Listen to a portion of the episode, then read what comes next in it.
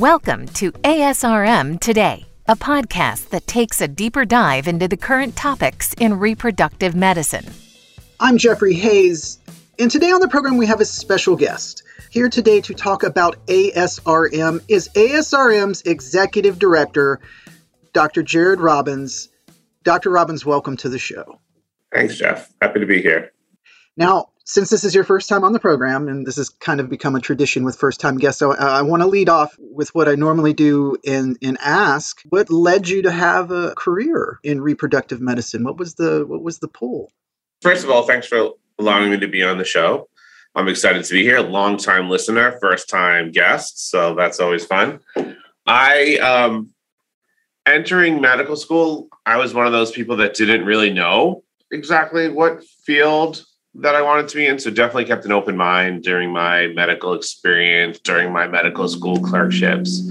Um, I thought I wanted to be a surgeon because I, I like doing procedures. I'm creative. I'm, I'm relatively good with my hands. And as many OBGYNs actually thinking that they wanted to be surgeons, I scheduled my OBGYN rotation before my surgery rotation during my clerkship so that I would have that surgical experience and go into my clerkships, you know, with much more expertise. And one of the things that really drew me to OBGYN was the fact that the surgery was just as complex as any of the surgery that I did during my surgical rotation, but the OBGYNs were, were nice and they developed relationships with their patients, which I thought was really, really powerful. The surgeons had much less of that relationship development. And uh, and and the OBGYNs did you know complex surgeries but were really close with their patients with their patients families really had these strong bonds that were formed. And that really attracted me to OBGYN. So that that's what brought me to the to that idea of doing OBGYN and women's health. As a resident now I realized that uh, I love to teach and I love to be a researcher. I love to um, to be innovative and reproductive endocrinology, you know, back in the 90s, early 2000s was really a uh, was really innovative. But you know, I mean, it's still super innovative. I mean, reproductive endocrinologists are definitely um, early adopters and you know enthusiastic about innovation and um, and there was just so much to learn still in the field as there still is and um and so it just the the the um intellectual um innovation and the the ability to to really form to to have a, the ability to develop the field was really exciting to me. And so it had the surgery, it had the relationship building. We were it was a happy field. We were making you know we're making families and um, and yet having the ability to do research and innovation. I, mean, I worked in a lab um, for the first 15 years of my career. And so, um, in addition to seeing patients, you know, I, I, tried to really be one of those triple threats of uh, educator, researcher, and clinician. And so, I, it was really uh, an exciting time. You must have been exhausted a lot of times. I still don't get a lot of sleep. Um, I think that uh, um, insomnia has its has its benefits as well. yes, the uh, insomnia is the, uh, uh, uh, the, probably the mantra of the researcher in so many ways. Uh, this is actually a first for our show. Also, is talking to to an executive director at ASRM as we were in our staff meeting yesterday. You know, you were joking about that you made it past your six month trial period, and then the wonderful Luella Watkins said, "No, it's nine months." Uh, I just want membership might be a little bit curious about, you know, what are some of the duties exactly of of the executive director? Yeah. So we have a, a modest staff and our two offices. Uh, you know, as as everyone knows, our headquarters is, is in Washington D.C. and we have an administrative office down here in Alabama as well. And so, you know, helping to run the office is a big part of what of what I do. And then it's really helping to um, to do to develop planning create value, you know, sort of CEO type functions, right? I think that um, we have an excellent chief group with our advocacy direct, you know, chief with Sean Tipton and an amazing education program that, that Dr. Sheva Shannon is running. And then we have our CFO and our, our COO. And uh, and I think that you know helping to just make sure just just people manage I think is a big part of, of what I do. But really, I think the biggest part of what I what I'm what I've been doing over the last six months is just really learning to figure out ways in which ASRM can create value for its members and um, and figure out how ASRM could evolve to make sure that we're meeting the needs of really a rapidly changing field. Um, we're a member facing organization, Jeff, as you know, and um, and our membership has changed. I mean, when when ASRM started, um, it was a physician organization, and it was really a, a way. It was research oriented, and it was a physician organization, and it was and it's changed a lot. You know, it was a small group. Now we've grown to you know eight thousand members and um, a big international contingency. A hundred different countries are represented by membership in ASRM. You know, only about fifty percent of our members are physicians now, so that's been a, a big change from the origins of ASRM. Um, fifty percent of our of our members are non-physicians. Many of them are, most of them are healthcare providers, but they they vary from technicians and embryologists to a large group of mental health providers, which is such a critical part of the, of our field. Um, genetic counselors is our is our newest professional group, and uh, and you know there's such a huge genetic component of what we do. To have geneticists and genetic counselors as part of our group is is tremendous. Um, and then we have our managers, our nurses, our nurse practitioners. We have a, a, a large group of lawyers um, that are involved in our field, and so you know, I think that the since the membership is just rapidly changing, um, we need to make sure we're creating value for all those different types of members. And a big part of what I'm what I do is um, try to figure out ways in which to create that value. And um, and the way I'm doing that is, uh, at least initially, is to try to create opportunities for engagement for all these different members in the society, and um, and then meeting with them and saying, you know, what what can we do for you?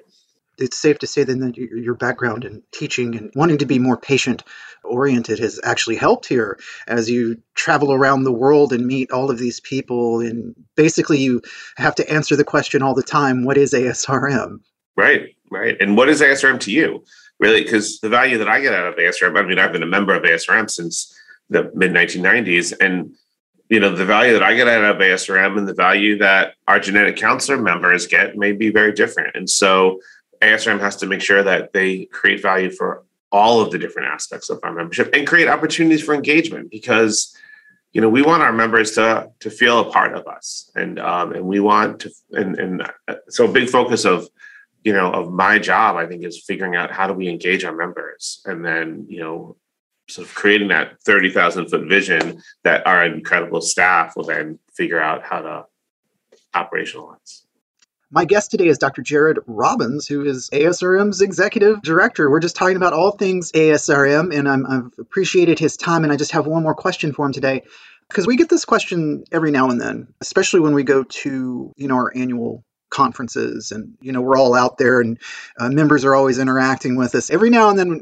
you know i, I especially because i work in the education department i work in the education booths you know they'll ask me about what's coming you know what, what's the big plan?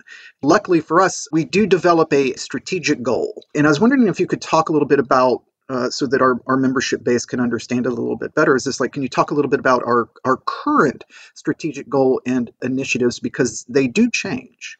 Yeah so we have a lot of strategic goals um, uh, you know i don't think there's one big master single plan there's a lot of small plans that make up that that cohesive master plan.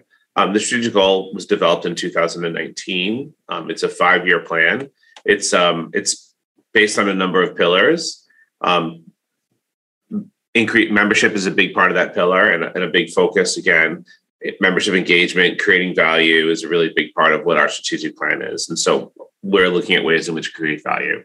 You know, in, in a couple of weeks, we're meeting to have a physician summit, for instance, and we're going to meet with um, with a variety of different types of practices and talk about ways in which we can help create value for those practices. How do we help that? How do we help practices collaborate better? What can ASRM do to you know improve the way in which we practice medicine, for instance? Um, we uh, a big focus in our membership pillar is in growing our pipeline. And so we are looking at ways that the education department specifically um, can go and and speak to all levels of sort of, of people that are that are biology focused whether those are uh, medical students thinking about a career in women's health um, whether those are college students that have a biology sort of focus that might want to be embryologists or genetic counselors or you know somehow you know those STEM students, not even biology necessarily, but those STEM students that have a science focus.